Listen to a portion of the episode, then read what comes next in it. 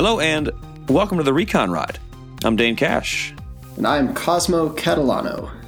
and we are here for the final Giro d'Italia show on the second and final rest day after some pretty interesting racing so far at the at the Giro. The, the second week really livened things up after a pretty slow start.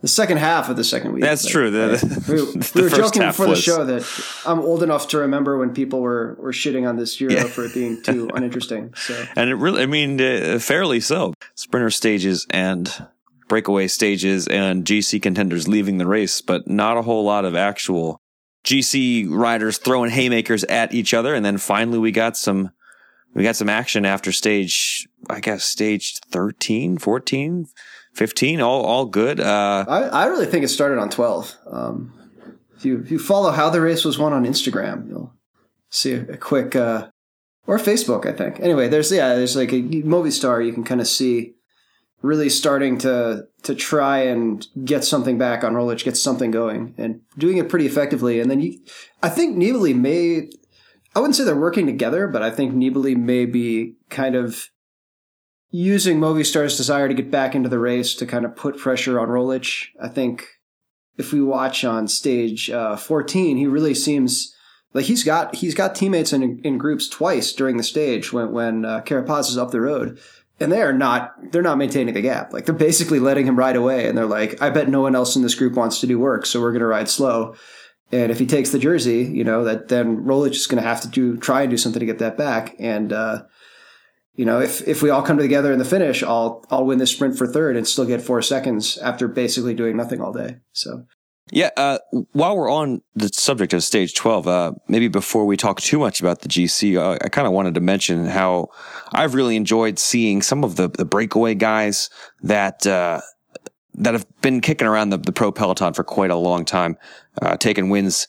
Cesare Benedetti on stage 12 and then stage 15, Dario Cataldo has been trying to win a Giro d'Italia stage for years and years and years.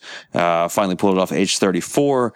It's been pretty cool to see those guys kind of get those those long awaited breakaway wins, and also on days where, yeah, sort of going on behind the breakaway, you had some interesting action uh, in in the GC group. So you were able to watch two or three interesting storylines developing all at once out on the road, and it's been really nice, uh, especially a nice change because the first, yeah, eleven stages were kind of slow, but now we've had a a bit of a shakeup. I mean, you know, since we last talked, it's it's not as if the GC has been completely turned on its head, but. uh Richard Carapaz is your race leader from the Movistar team.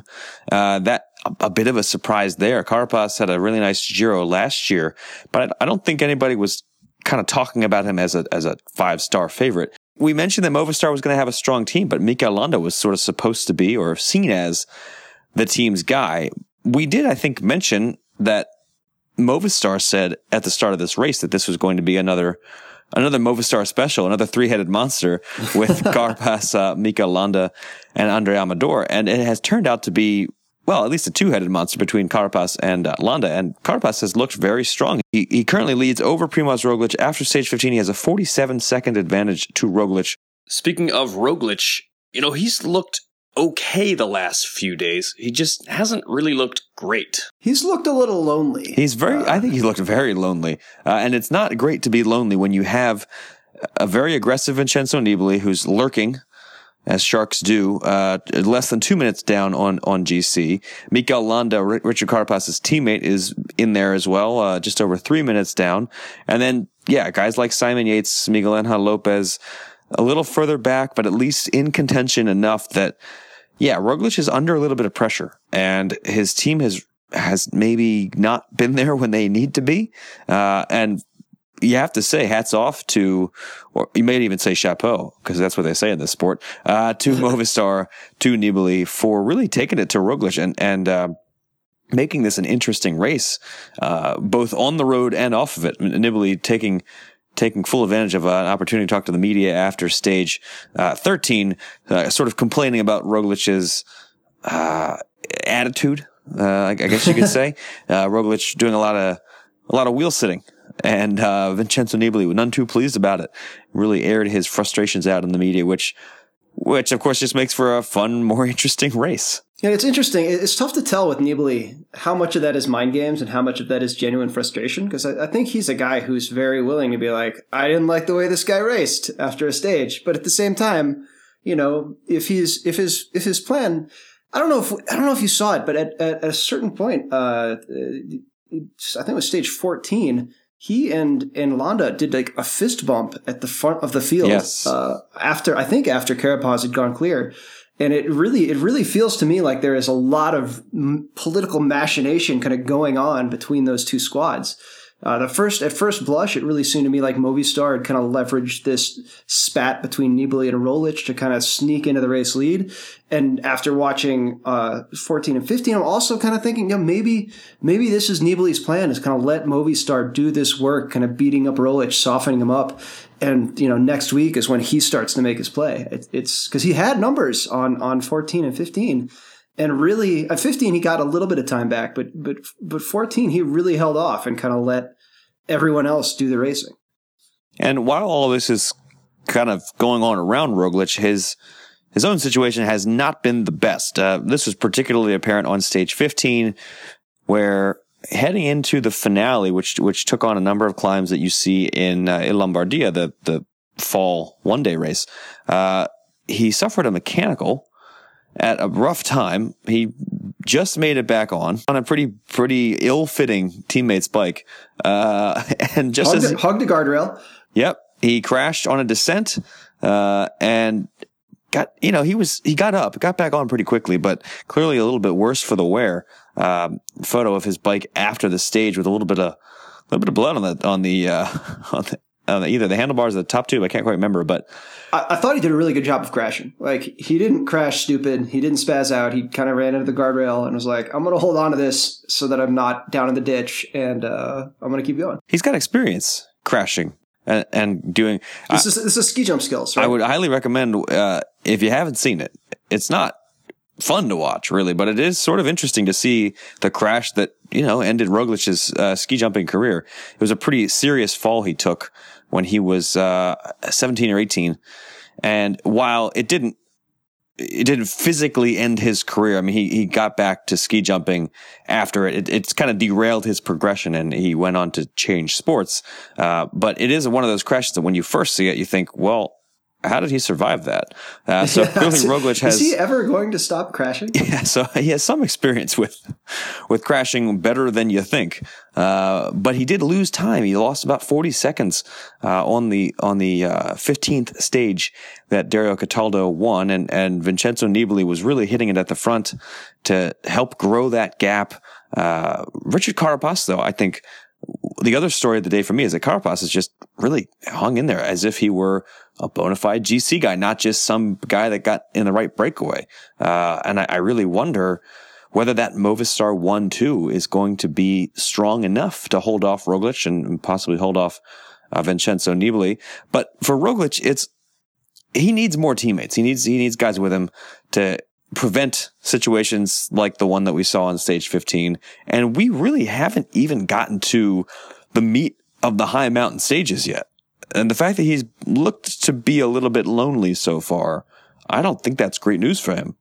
No, I mean uh, we need the we need 2018 Sepp Kuss to to show up yeah. and do some riding for him. Uh, they had an interview with 2019 Sepp Kuss after the stage, and he did not seem particularly like, "Oh man, I need to ride better." Yeah. so I don't I don't know what the situation was on the team, what his role was coming in, but uh, he, there will be some relief, I think, uh, despite the ski jumping background, that the the Gavia is out of is out of the race. Yeah, uh, uh so I'll get to that in a second, but I think I think Jumbo Visma smartly extended Sepp Kuss, uh, Koen Bouwman, and Antoine Tolhoek uh, at the start of this race. So all three of those domestiques for Primoz Roglic will be riding with a little bit more uh, confidence, a little bit less uncertainty because they have their their futures secured here uh, right around the time of the Giro d'Italia.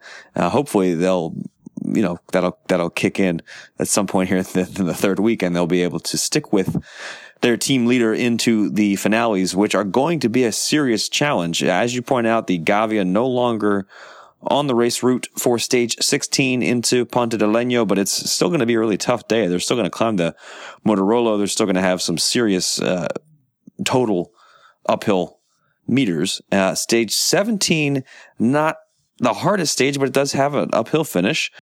And then stage 18, they're, they're going to have the, basically the last sprinters day of the race before three very GC type days. There's a, a mountain stage in stage 19, really hard stage 20, and then a uh, time trial in stage 21. So there's plenty of GC action to come. It was definitely, as as usual, backloaded in this race. And uh, yeah, Roglic is going to be under some pressure, I would think.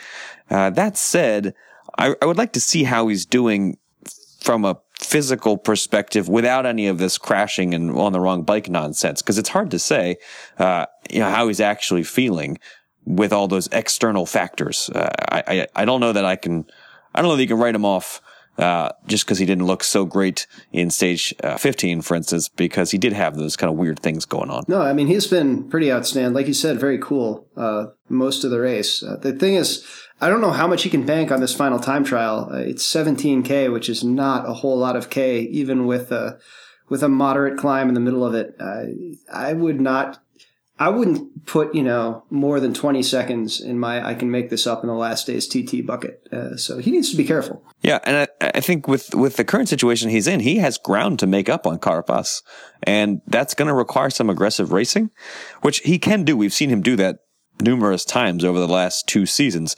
But so far, this Giro d'Italia, that has not really been what we have seen from Roglic. And uh, he's going to need to really pick it up to claw back that time because, yeah, as you point out, there's just not that, that much space to take a lot of time back from Carapaz. Carapaz, not really a known time trial guy, but uh, he looked really good in the stage nine time trial, finished 11th, and he was good in the opening time trial, finished 14th. So clearly, comfortable against the clock, maybe more comfortable than I think a lot of people would have expected. Uh, and yeah, no slouch. So I, I like I like Carapaz's chances to stay in this fight. And it really helps that he has Mikel Landa there because both of those guys can go on the attack, and that puts serious pressure on. That, for me, that's been the, the most notable thing about the way Movistar has written is it's absolutely been you're going to try, and if you go, I'm going to hang back, and then if you get caught, I'm going to try, and you're going to wait for me if I get off the front. And it's been you know, you haven't seen them work against each other at all. They've been really great with their resources up the road. You know, there was one point on stage, uh, I think it was 13, where Landa had three riders in front of him. Two or two had a group, basically was in a three rider team time trial, uh, soloing his way up to the to the breakaway, almost to the very front of the race. And it's just like I can't remember the last time Movistar had their business together that it wasn't like they sent one guy back for Carapaz and one guy back for Landa. It was like this is this is Landa's day. Everybody's working with Landa. Carapaz will sit up, and if he can do something, he will, which he did. Um, but it's yeah, it's just a, a level of coordination and. Uh, I don't want to say it's because a certain world champion isn't here, but uh, it, it, they really do seem to have to be all be on the same playbook. Yeah, I saw a funny, a funny tweet, sort of pointing out that this is appears to be a multi-pronged approach that is working for Movistar, uh, with the Landa and Carapaz, not the multi-pronged approach guys you typically associate with this team that has sent Valverde and Nairo Quintana so often as dual leaders to races. Uh, maybe they found a formula that works. I guess we'll find out over the next and final uh, six stages here at the Giro. So let's go through one by one take a slightly closer look and maybe do a couple quick predictions for the final stages of the 2019 Giro, starting with stage 16. Unfortunately, no Passo Gavia, uh, too much snow. It's the 2010, so you know we actually care about rider safety. Uh, uh, so I'm unlike in the ni- 1980s where uh, if it snows you're, you're racing anyway uh, they're actually i think fortunately going to skip the gavia uh, not fortunate that, that we're going to miss it but it is fortunate that nobody's lives are going to be endangered on the avalanche uh, or, or icy threatened it, was roads. The, it was the descent i hear that was yeah. the big deal yeah. Um, but it's it's interesting because it also makes the stage 30k shorter. This was a this was a stage, and it's still really hard, but it was really, really sensationally tough. And I'm kind of wondering how it will affect the later stages of this race, uh, having it be merely brutal instead of you know straight up masochistic. Yeah, uh, I think from a from a stage perspective, it's it's hard for me to to determine whether I think it's going to be a breakaway kind of day or a GC kind of day because you'd think they're going to race into the Mortirolo really hard, but it is going to be kind of hard to control this race because there's so much up and down. Um, I like this one, I think, for Vincenzo Nibali. There is going to be some descending even without the Gavia, and he just looks very strong so far. So I'm, I'm going with Vincenzo for the win here on stage 16. That's a good pick. Um, I think it's still a little early for him to really launch into La Matanza, to uh, to borrow an Italian phrase. I I uh, I think I like Landa on this stage. I think the Movistar keeps their keeps their one two punch rocking, and Nibali is going to be more focused on Carapaz, and Landa will have more room to play. Stage 17 runs uh, 181k with some late climbing activity. Uh, it, it's not the hardest stage of the race, but it is an uphill finish. It's going to affect the GC a little bit, I would think. Um, as far as the stage battle goes, I like I like someone punchy. I think the break's got a decent shot at this, but uh, I'm going to give it to Simon Yates here. This is his kind of stage if he can kind of get it together. And I wouldn't be surprised if he gets a little bit of breathing room because at this point, heading into uh, the final week here, Simon Yates sitting over five minutes down on GC. Not, I don't think he's going to be really threatening Roglic or Nibali enough that they're going to go into chase mode right away. And so maybe he'll get a, a little bit of a leash. I like that. I like that a lot. I'm also going to with Simon Yates. He is, uh, he showed a lot of kind of passion and aggression today. I think I think he may take it a little easier tomorrow and uh, have fresher legs on this stage where the GC favorites will be more inclined to let him go. Uh, I think the trick will be not letting him work his way back into the race. Stage 18 is the final day. Well, I was about to say it's the final day for the sprinters, but are there any sprinters left in this race? Uh, most of the sprinters have bailed on the 2019 Giro because it was so backloaded with climbing stages. So there really wasn't a whole lot of incentive for the Caleb Ewans to stick you around. Do the Tour de France, man. Yeah, it's a. I've heard of that race. It's a, it's a thing. Uh, but there are a few guys still left in the 2019 Giro d'Italia. Uh, in the sprinting field, the question is whether there are enough of them to kind of bring in the day's breakaway. Because uh, you need a couple of teams at least to kind of combine and really pull somebody back. Um, Arnaud Démare looked good enough even against the entire field before all the sprinters in this race abandoned. Uh, he is one of the few that is still here. Assuming this does come down to a bunch kick, I like his chances to take this final sprint day on stage 18. Mm.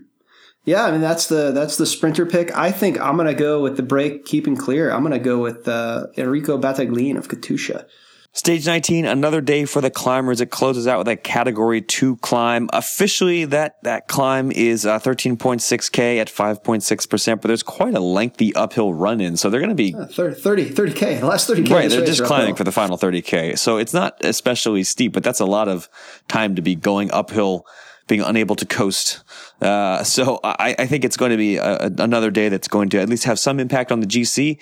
Um, yeah, I kind of like Roglic for this one. It's a it's a kind of it's a kind of climb that I think he'll do fine on, and he is not slow in a sprint if there's a small group. So yeah, let's go with Roglic. It's shaped it's shaped a little bit like a ski jump, so I see mm. what you're. But I'm I'm gonna go with Rafał Majka. I think stage twenty. It's the last climbers' day in this race, and it is a hard one. There are five categorized climbs, all of them second or first category climbs. Uh, officially, the new Cima Coppi is in this stage, the Passo Manghen, which, although it is not the highest point in the race, uh, they had to get rid of the original Cima Coppi. The uh, they couldn't give it retroactively. They, that's what they decided. They weren't going to retroactively give the Cima Coppi prize, which I understand. I mean, yeah, I guess it'd be it would be a secret Cima Coppi in that case. Yeah, that would be. Well, okay.